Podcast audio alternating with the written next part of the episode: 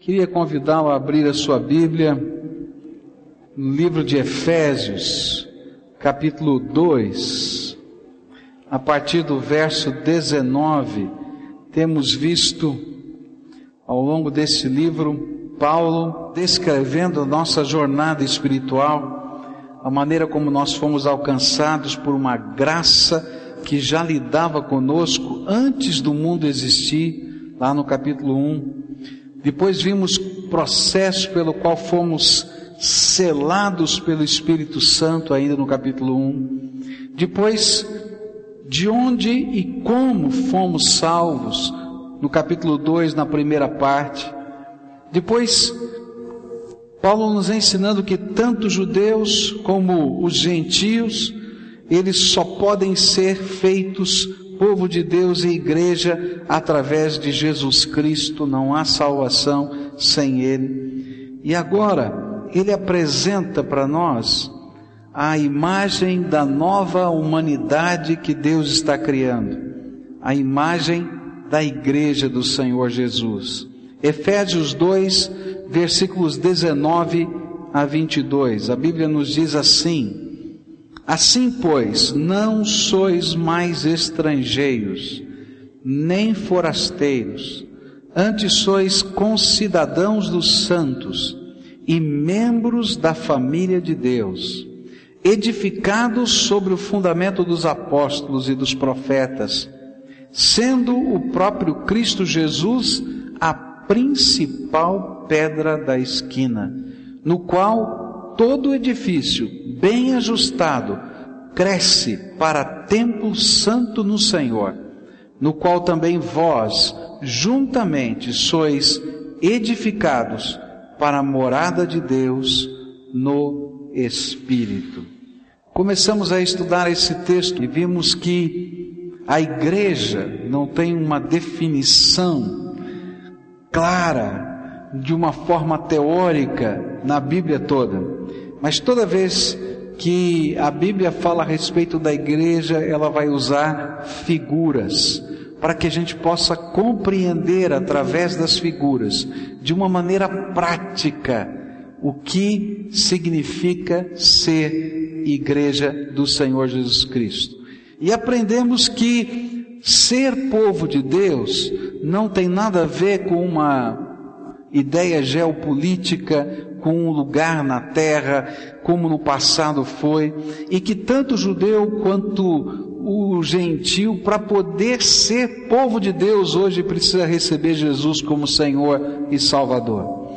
E aprendemos que o povo de Deus, ele é aquele que tem um compromisso com Deus, que é impossível ser povo de Deus sem firmar compromissos com Deus.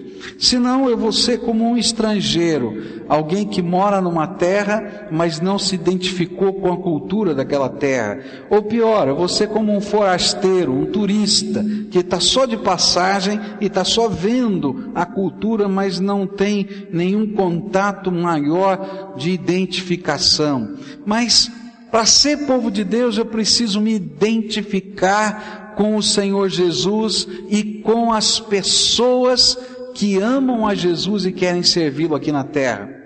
Por isso, não dá para viver igreja sem compromisso. Pois vimos que ser povo de Deus representa ter uma identidade a identidade de um povo. A identidade do povo brasileiro pode ser vista na sua cultura, na sua bandeira, no seu hino, no seu jeito de torcer pelo futebol, pela seleção e assim por diante. E quando nós nos identificamos com Jesus, nós precisamos assumir a identidade de servos dele e sem compromisso e sem identidade não há verdadeiro cristianismo.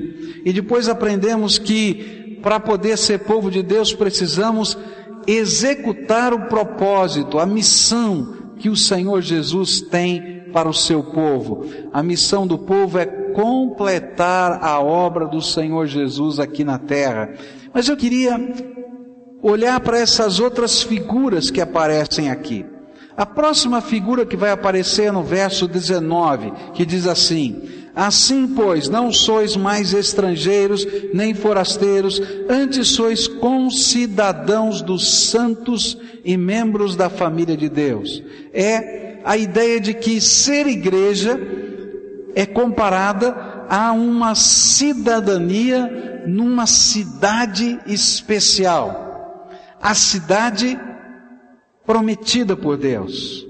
E de uma certa maneira essa figura cresce em significado e emoção, porque não somos apenas parte do povo de Deus, mas nós somos moradores da cidade santa e eterna de Deus, a nova Jerusalém celestial. Nós fazemos parte daquilo que Deus um dia vai trazer a esta terra. A Bíblia diz que essa cidade vai descer completinha do céu e vai baixar a terra. Eu não sei como é que vai ser isso. Eu já fiquei imaginando algumas vezes e tive que me render e dizer, Senhor, só a tua tecnologia para fazer a cidade inteira descer do céu.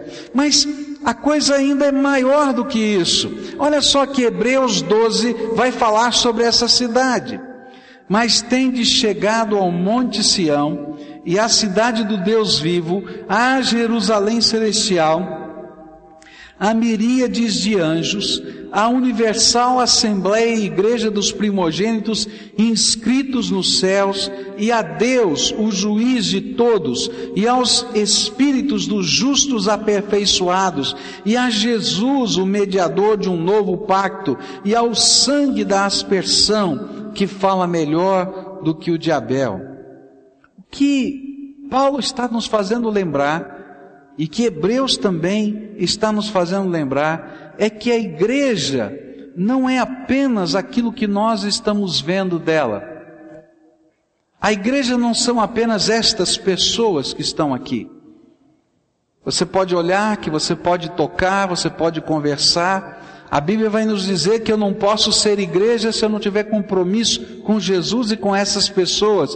Mas a Bíblia está dizendo que a igreja é maior do que isso que quando você se torna essa nova geração, esse novo povo, essa nova raça que Deus está criando, que independe de genética, você começa a fazer parte dos salvos em Jesus Cristo, que vivem hoje em todos os lugares desta terra, de todas as culturas diferentes, mas ao mesmo tempo você faz parte desta santa congregação, daqueles que já morreram e subiram aos céus e que hoje estão na presença do Senhor Jesus e também são igreja.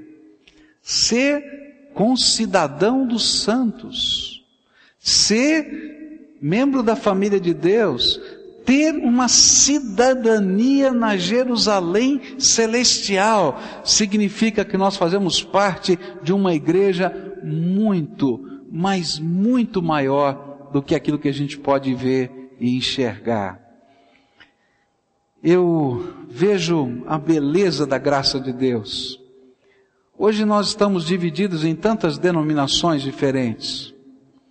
Hoje nós temos tantas barreiras que nós levantamos. E às vezes nós nos esquecemos porque é mais fácil a gente enxergar a igreja que é concreta, que é palpável. É mais fácil enxergarmos somente esse aspecto da igreja e não entender que Deus está trabalhando levantando um povo dele em todos os lugares desta terra. E que pessoas diferentes, que têm um jeito diferente, que têm uma maneira de ser diferente, essas pessoas também estão sendo resgatadas pela graça do Todo-Poderoso. E de repente a gente olha para aquelas pessoas que são tão diferentes na cultura, no jeito de ser, nos sonhos que têm, nos valores. E a gente vê a beleza do Senhor Jesus na vida daquelas pessoas e diz: esse aqui é a igreja do Senhor Jesus, que ninguém pode segurar, porque independentemente do lugar, independentemente da cultura, Deus está reunindo um povo que é seu e nos dando esse privilégio de fazer parte desse corpo. Mas é mais do que isso, porque muita gente que já passou por aqui, que não está mais aqui, que não pode interceder por nós, porque nós só temos um mediador, só tem uma pessoa que intercede por nós, e a intercessão dele é mais do que suficiente, e essa pessoa chama-se Jesus Cristo.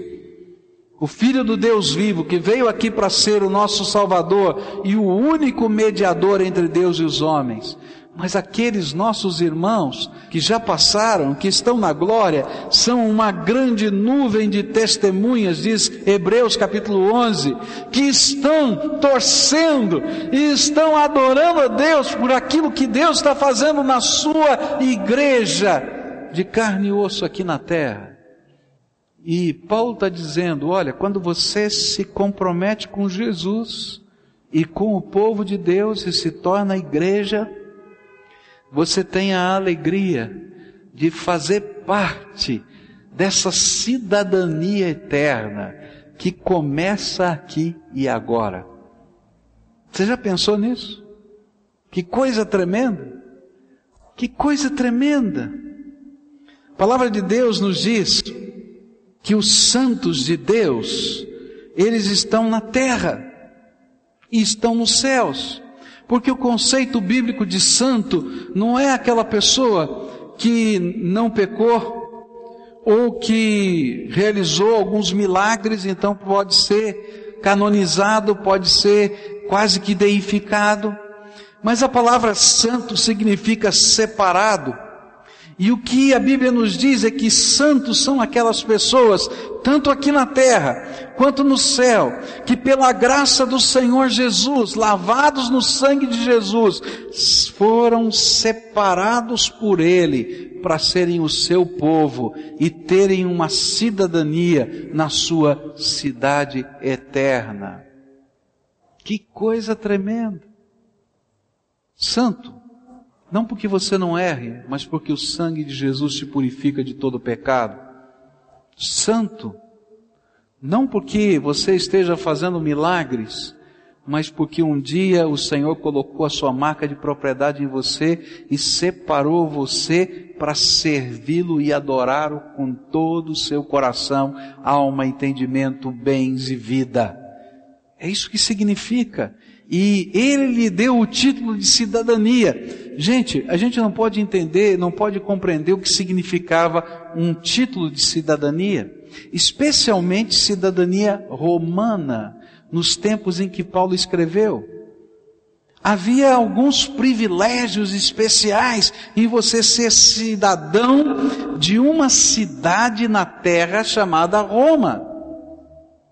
Por causa da cidadania romana, que era um título que você podia comprar, ou que você recebia por nascimento. Por causa dessa cidadania romana, o apóstolo Paulo teve o privilégio de pedir para ser julgado pelo imperador. E nenhum tribunal da terra tinha autoridade mais para julgar o apóstolo Paulo. E ele teve que ser enviado a Roma para o imperador julgá-lo. E Paulo está dizendo assim: olha, mais do que a cidadania de um romano aqui na terra, Deus nos convidou para ser igreja e nós temos a cidadania na Nova Jerusalém Celestial.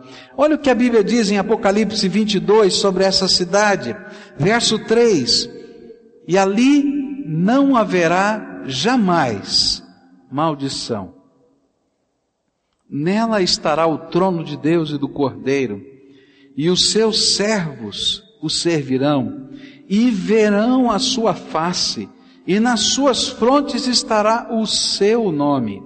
E ali não haverá mais noite, e não necessitarão de luz de lâmpada, nem de luz do sol, porque o Senhor Deus os alumiará e reinarão pelos séculos dos séculos. Você consegue ver isso? Ser igreja é ter o título de cidadão desta cidade. Hoje, pela fé, cada vez que você ora, você entra na sala do trono dessa cidade. E a Bíblia diz que as portas da sala do trono estão abertas. E o lugar do trono de Deus é o lugar da habitação daqueles que foram lavados no sangue do Cordeiro. E cada vez que você ora, você entra lá. Mas não é somente quando você ora, cantamos, adorando a Deus. Eu queria que você visse essa imagem. O céu se abriu, seus olhos não viram, mas a Bíblia nos diz assim: o céu se abriu e as miríades e miríades de anjos desceram a esse lugar e eles se uniram a nós em coro para adorar o Senhor que está sentado no seu trono e recebe o louvor da sua igreja e os cidadãos dessa santa cidade, nós e aqueles que já estão lá, porque já estão em Cristo, nos unimos para adorar ao Todo-Poderoso. Mas não é só isso. Quando você está andando na rua, e você se torna uma testemunha viva do glorioso Senhor, e o Espírito de Deus pode, através de você, abençoar vidas. Queridos, é como se toda aquela cidade descesse à terra e começasse a inundar os lugares por onde você passa. E as marcas dessa cidade vão ficando por onde o povo de Deus os cidadãos desta cidade passam. Você consegue enxergar isso? Que privilégio! Mas esse privilégio tem um desafio para nós, um mover para nós. Querido, se você está entrando agora na presença do Todo-Poderoso, na sala do trono dele, e se na verdade, quando você está vivendo aqui na terra, em qualquer lugar, em que você vá, você não pode sair desta presença e deste lugar santo, porque você pertence a Ele. E esse lugar vai com você a todos os outros lugares da sua vida. Então, querido, quero dizer uma coisa. A santidade de Deus tem que fazer parte da tua vida. Você não está na presença de Deus nem de Jesus, nem dos anjos, nem do povo de Deus que se reúne ao redor do trono de Deus e o adoram dia a dia, noite e noite, porque Ele é o sol e Ele é a luz deles. Mas todos os dias e em todos os lugares, esta presença da cidade santa te acompanha. E a minha pergunta é, como é que você tem andado nessa vida na presença de toda essa corte que o acompanha? E não tem lugar para você se esconder. Porque os olhos do Senhor estão sobre você, os olhos dos anjos do Senhor estão sobre você, e toda a cidade, assim como torce quando você está na jornada e na corrida da fé, chora quando você vive a dureza de coração diante do Todo-Poderoso. É interessante que nesses programas de reality show, não é? Há um contraste muito sutil em como a pessoa que está naquele programa se vê e como as pessoas que estão do lado de fora do programa estão o vendo. Algumas pessoas se acham, né? Maravilhosos, sensacionais, e por isso usam todos os seus esquemas e estratagemas. E a gente aqui do lado de fora, a gente está tendo às vezes uma outra impressão completamente diferente. A minha pergunta é: como você se vê diante do trono de Deus? E como o trono de Deus e todo o secto do Senhor estão vendo você? Há alguns lugares que você vai e que todo o secto de Deus vão com você. E de repente o Senhor diz: Filho, o que é que você está fazendo aqui? Esse não é o teu lugar. Essa não é o tipo, esse não é o tipo de vida que eu te chamei para viver. Algumas coisas que estão na tua mente controlando os seus pensamentos e que Deus conhece, que os anjos estão vendo e que todo o secto está indo junto. Diz, filho, filha, isso não corresponde com a identidade que eu coloquei em você. Para mim, cada vez que eu penso nessa realidade, eu escuto no meu coração um chamado do Espírito Santo dizendo: Filho, está na hora de você deixar eu transformar a tua vida para que a beleza do Senhor Jesus seja vista em você aqui na terra e nos céus. Como é que está a tua vida, querido? Como é que você está se vendo e como é que Deus está te vendo? Qual é a impressão desse grande secto que te acompanha? Ser cidadão desta cidade é um presente, mas é também um desafio a não nos acomodarmos, nem a forma imposta pela cultura de uma sociedade, porque o nosso modelo é o Senhor nem com a atual situação e condição da nossa própria vida, porque Deus tem mais para derramar sobre nós, nem com aquilo que possamos realizar ou estamos realizando no Senhor, porque o propósito de Deus é encher toda a terra com a sua glória, nem com aquilo que estamos entregando na forma da adoração, porque se olharmos melhor, sempre há uma outra coroa que podemos tirar de nós mesmos, mesmos e lançarmos aos pés do Senhor Jesus. Esta é uma cena lindíssima do livro do Apocalipse, quando diz que todos aqueles seres criados por Deus, quando viram o trono dele, se ajoelharam aos seus pés e tiraram as suas coroas, que representam a sua glória, a sua sabedoria, a sua importância, e lançaram aos pés do Todo-Poderoso, reconhecendo que dele é toda a honra, toda a glória e todo louvor. E às vezes a gente está tão acomodado no cantinho da gente, tão feliz com o nosso estilo de vida, e não entendemos que diante dessa cidade tremenda, e esse secto, e esse trono, a gente não pode se acomodar. Há alguma coisa nova da graça para Deus derramar, há alguma coisa nova que a gente pode lançar aos pés do Senhor, há um desafio novo pelo qual a gente pode entrar porque é o poder de Deus que opera na nossa fraqueza. Com cidadãos dos santos. Outra figura que esse texto nos apresenta é a figura da família de Deus. Membros da família de Deus. E aí cresce ainda mais. Nós não somos somente povo de Deus, ou cidadãos da cidade eterna da santidade de Deus, mas somos parte da sua família. E mais, somos seus filhos amados.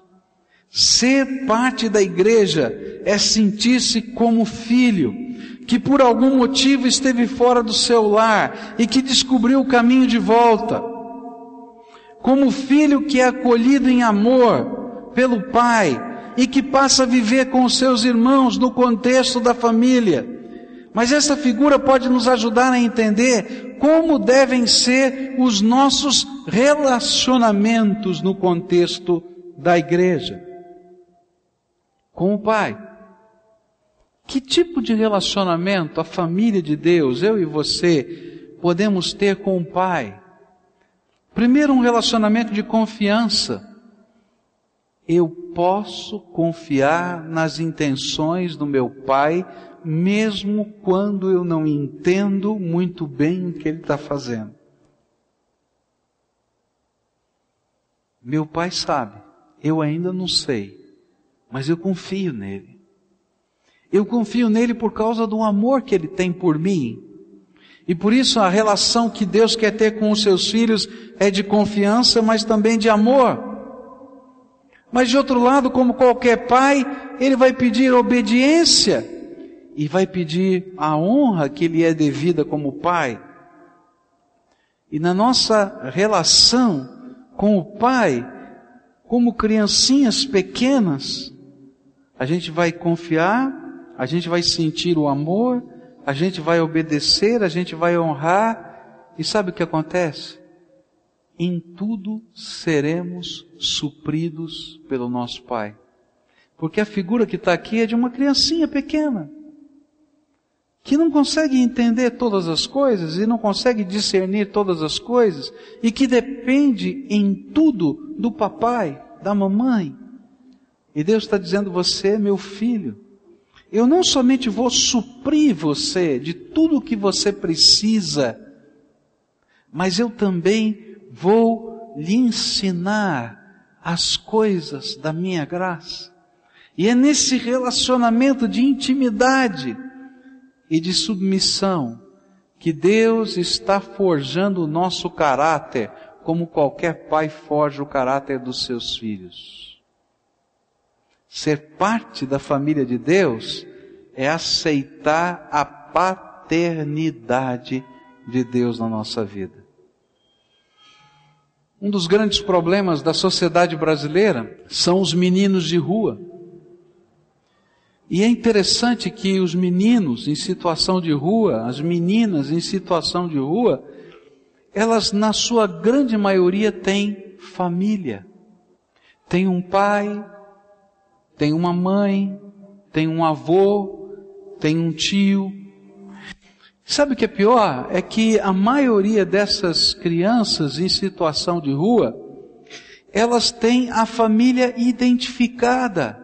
Os órgãos sociais da nossa cidade podem dizer onde mora o pai, a mãe, onde mora o avô, onde mora o tio. Sabia disso?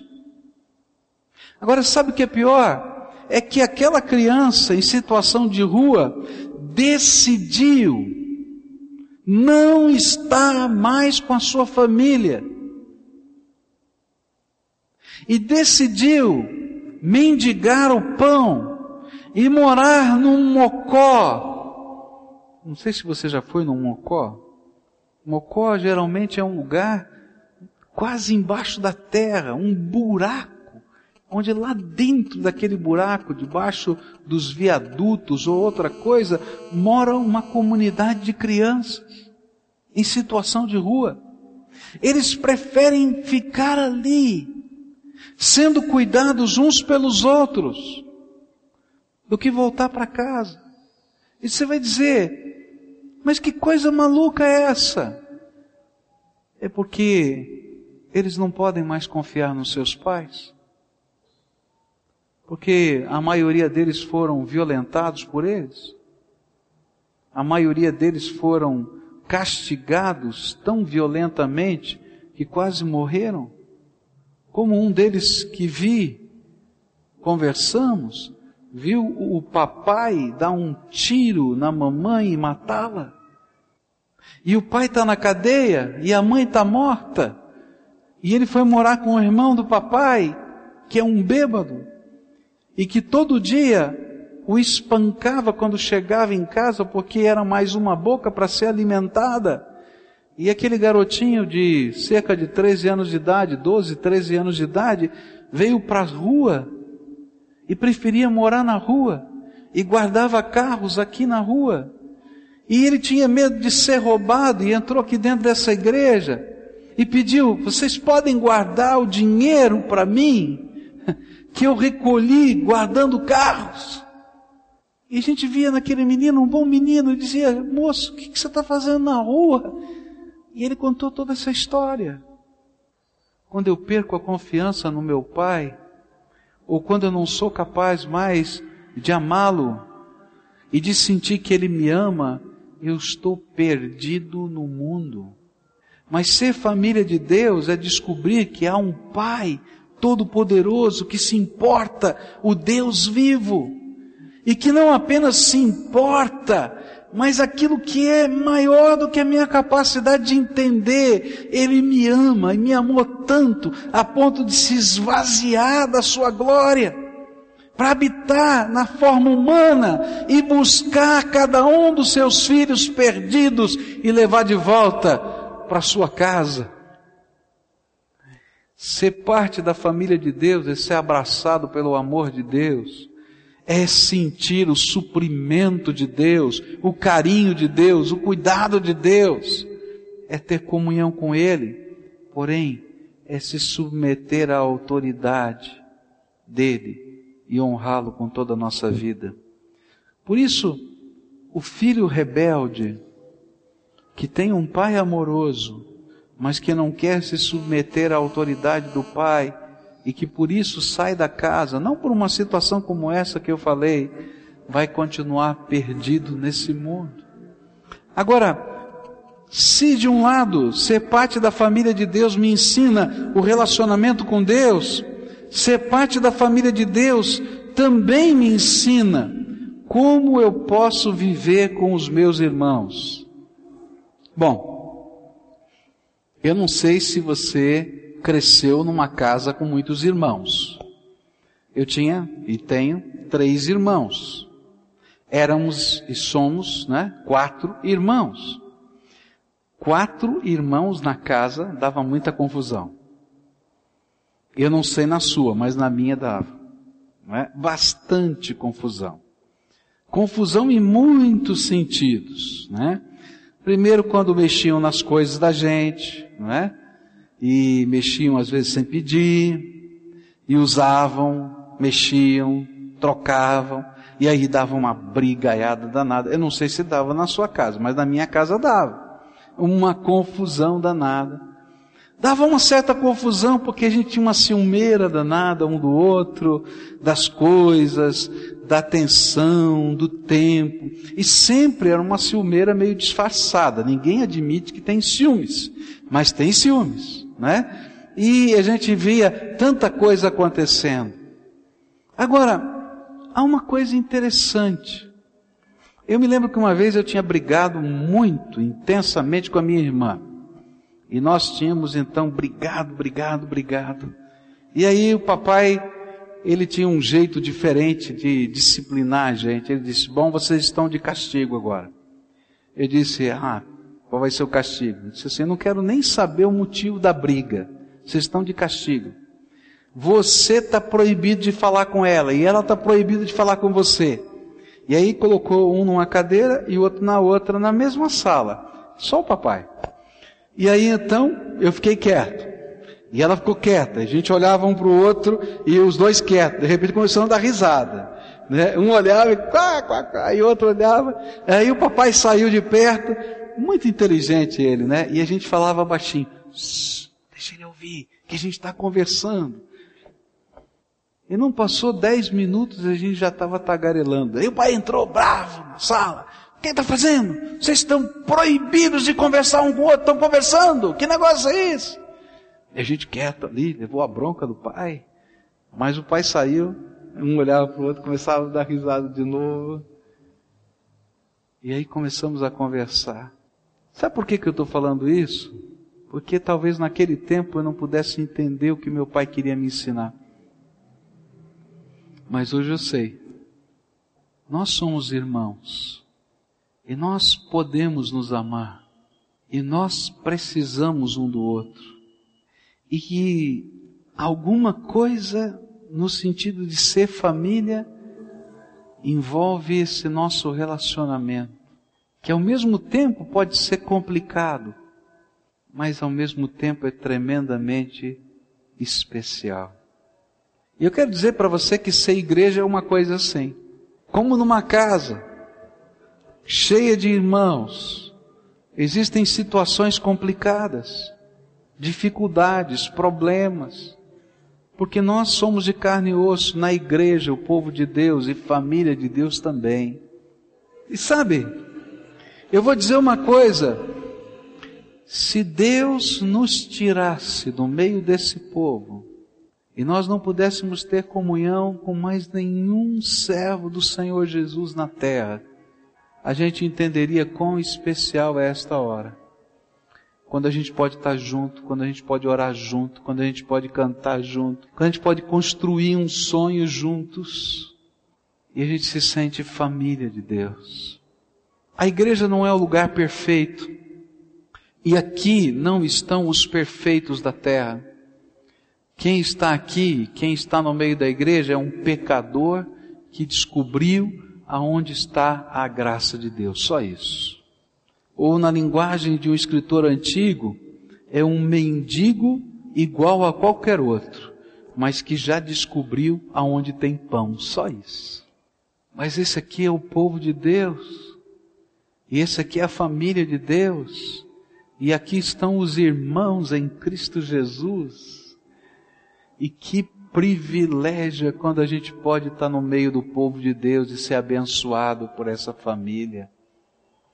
Agora, se nós somos essa família, a gente tem que aprender algumas coisas. A gente precisa aprender a amar. A gente não ama a nossa família porque a nossa família é perfeita.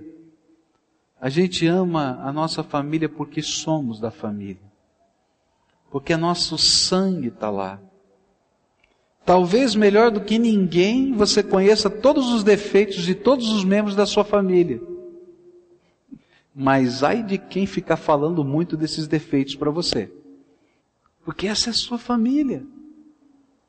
Você está identificado com esse povo. E sabe o que o Senhor Jesus quer? é que nós, que estamos fazendo parte dessa cidadania eterna e poderosa lá no céu, e que estamos identificados com pessoas que são o povo, mas não somente povo, mas que são minha família e meus irmãos, nós possamos amá-los, simplesmente porque são nossa família. Entende isso? E vou dizer para você, em alguns momentos da sua vida e da sua história, esta família, esta aqui, o povo de Deus, vai estar tão presente na tua vida, mais talvez do que a sua própria família de carne e sangue. Sabe o que a palavra de Deus vai me ensinar?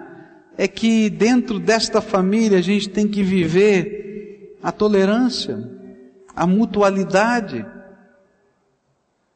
A gente tem que aprender a ser uma bênção na vida de alguém e a receber uma bênção através de alguém. Família é um negócio interessante. Ao mesmo tempo em que é o lugar onde os maiores conflitos podem acontecer, também é o lugar em que as maiores expressões de amor, tolerância e desprendimento acontecem. Eu conheço uma família aqui dessa nossa igreja, uma pessoa aqui, que doou uma parte do seu fígado para um membro da sua família. E lá arrancaram um pedaço do fígado e disseram: Vamos pegar esse pedaço do fígado e vamos dar para esse membro da sua família que está morrendo porque o fígado já não funciona mais. E lá foi. Eu conheço uma outra pessoa aqui, dessa igreja, que pegou um dos seus rins e doou para o seu irmão. Eu conheço pessoas aqui que pegaram as coisas mais preciosas que tinham e compartilharam. Conheço tantos que em momentos difíceis foram um socorro e isso não sem sacrifício. Mas sei também que muitas vezes no contexto da família nós somos admoestados e nós temos que pedir e temos que prestar contas. Esse é o modelo que Deus tem para o nosso relacionamento. Gente que ama, gente que investe um na vida do outro, mas gente que admoesta quando está errado e que pede contas quando a gente não sabe o que está acontecendo. É por isso que muita gente não quer fazer parte da família de Deus, como igreja, aqui, concreta. Porque nós vivemos num tempo em que nós não queremos estar comprometidos a nada e nem a ninguém. O modelo de família hoje, até de casamento mudou. Cada um vive na sua casa, quando se sentem sozinhos, então vão para uma das casas para terem um relacionamento sexual, mas têm uma vida totalmente independente, sem compromisso. Só que isso não preenche o coração da gente. No modelo de hoje, nós não queremos prestar contas a ninguém e nós não aceitamos ser admoestados por quem quer que seja. Mas no modelo saudável de família, expressões como essas que eu falei de amor vão acontecer mas vai ser essa mesma família que vai dizer: escuta, tua vida não está legal, não está bem. A gente tem que fazer ajustes. Ou então, quando tudo isso está acontecendo de uma maneira escondida, ele diz: olha, o que está acontecendo com você? Conta para mim. O que, que você está fazendo com essa situação e com aquela? E a gente vai olhar e dizer: não. O que, que você tem a ver com isso? Não tem que dar satisfação a ninguém. Mas numa família não funciona assim. Nós somos parte uns dos outros. Os pais prestam contas aos seus filhos. Os filhos prestam contas aos seus pais. Irmãos prestam contas uns aos outros. E eu quero dizer que esta é uma família saudável. E o Senhor o que Ele deseja é que esta igreja o povo de Deus, os cidadãos da cidade celestial e santa, sejam a família de Deus aqui na terra. Onde o Pai Todo-Poderoso é o Pai, o supridor, aquele que nos dá os valores, nos dá os ensinos, nos ensina a viver, nos dirige pela vida. E os irmãos, ainda que sejam complicados, que tenham problemas, que às vezes façam as suas traquinagens, mexam no que não deviam mexer, mas continuam sendo família. E que possam ministrar um na vida do outro, amar um ao outro, viver a mutualidade, abençoarem-se mutuamente para estarem contas uns aos outros. Isto é ser família e é ser igreja do Senhor. Quero concluir aqui dizendo para você que Deus está construindo uma nova sociedade, um novo povo, uma nova raça, que não tem nada a ver com genética, que precisa ter lugar para as pessoas mais simples dessa terra e que precisa ter lugar para os mais altos dessa terra, simplesmente porque o Pai, o Pai é o dono dessa casa. O Pai é o dono dessa casa. Eu quero poder abraçar uma pessoa, quem sabe que está saindo da rua, porque Deus não vai permitir que os seus filhos vão ficar na rua. E os seus irmãos também não vão permitir isso. E dizer, seja bem-vindo à casa do teu pai, porque você é meu irmão e minha irmã como também quero abraçar, quem sabe, alguém num alto posto. Porque aqui, queridos, o que vale não são esses valores. O que vale é a graça do Senhor que nos faz ser um povo e uma família. Mas às vezes eu, como pastor ou um irmão seu, um membro da tua célula, vai chegar para você e dizer: Moço, moça, senhor, senhora, o que você está fazendo da tua vida? Os teus valores estão meio misturados. E ele vai te admoestar no nome de Jesus. Sabe por quê? Ele tem autoridade para fazer isso porque ele é teu irmão. E quem sabe até no contexto de vida cristã, seja um irmão mais velho. Não necessariamente um irmão mais velho em idade, mas um irmão mais velho em maturidade espiritual, e ele vai chegar para você e dizer: Meu irmão, não vai por esse caminho. E se você tiver num processo de transformação e libertação na tua vida, quem sabe um irmão mais velho vai chegar para você e dizer: Escuta, como é que está ainda a tua vida? Como é que você está colocando isso em ordem? Às vezes a gente trabalha com pessoas que estão no processo de libertação de vícios, não é? E a gente se encontra semanalmente e diz: escuta, tá limpo? Como é que está a tua vida aí? E sabe, Deus usa todas estas coisas para fazer-nos crescer. Agora, se eu não quero fazer parte desse processo, eu não posso fazer parte da família de Deus. Eu não posso fazer parte da cidade santa. Eu não posso fazer parte do povo de Deus. Mas se eu estou disposto a andar por esse trilho, entendendo que Deus é o Pai, Ele é que tem toda a autoridade, mas que às vezes o Pai diz para um dos irmãos: cuida do teu irmão. Você já ouviu isso alguma vez? Já? Já ouviu? Cuida do teu irmão. E eu me lembro que quando o papai dizia, cuida dos teus irmãos, e acontecia uma coisa errada, sabe quem é que apanhava? Eu. O meu irmão apanhava porque tinha feito errado. E eu apanhava porque eu não tinha cuidado dele. E eu ficava tão bravo com esse negócio. Papai, mas eu Mas você era responsável por ele. E sabe, queridos, quando a gente fala em discipulado, quando a gente fala em liderança, quando a gente fala em pastoreio, essa é uma das coisas mais complicadas, porque a gente não entende o que isso significa. Deus está investindo graça na tua vida, sabe para quê? Para você cuidar do teu irmão. E Deus vai pedir contas de como anda a vida do teu irmão para você. Porque você é o irmão mais velho que ele deu e incumbiu de responsabilidade.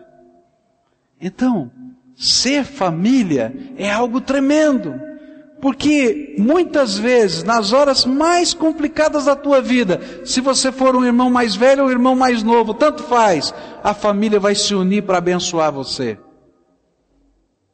E olha, eu vou dizer uma coisa: mesmo que a estrutura humana desta família aqui venha falhar redondamente com você, a estrutura do Pai não falha. E se for preciso ele levantar um irmão teu que você nunca viu na face da terra, para ser o instrumento da graça na hora que você precisa, pode ter certeza que o Pai vai mandar. O Pai vai mandar, porque Ele é bom e nada sai ao controle dele. Eu podia contar para vocês um monte de histórias. Não histórias, fatos. Para dizer que esse Deus é tremendo e maravilhoso. E que ser parte da família de Deus é algo precioso demais. Agora, eu preciso ter a coragem de me identificar com esse povo, de me identificar com o Pai, de deixá-lo me conduzir pelos caminhos da vida alguns de nós precisamos parar de ser rebeldes. Rebeldes por não estarmos no contexto da família, ou rebeldes porque estamos no contexto, mas não deixamos Deus nos usar da maneira que Ele quer. Olha, eu quero dizer uma coisa para você. Se você não está fazendo aquilo que é o propósito de Deus, Deus vai levantar alguém para substituir você. Porque o reino de Deus não para e o pai cuida dos seus filhos, mas você vai perder a bênção. Você vai perder a bênção.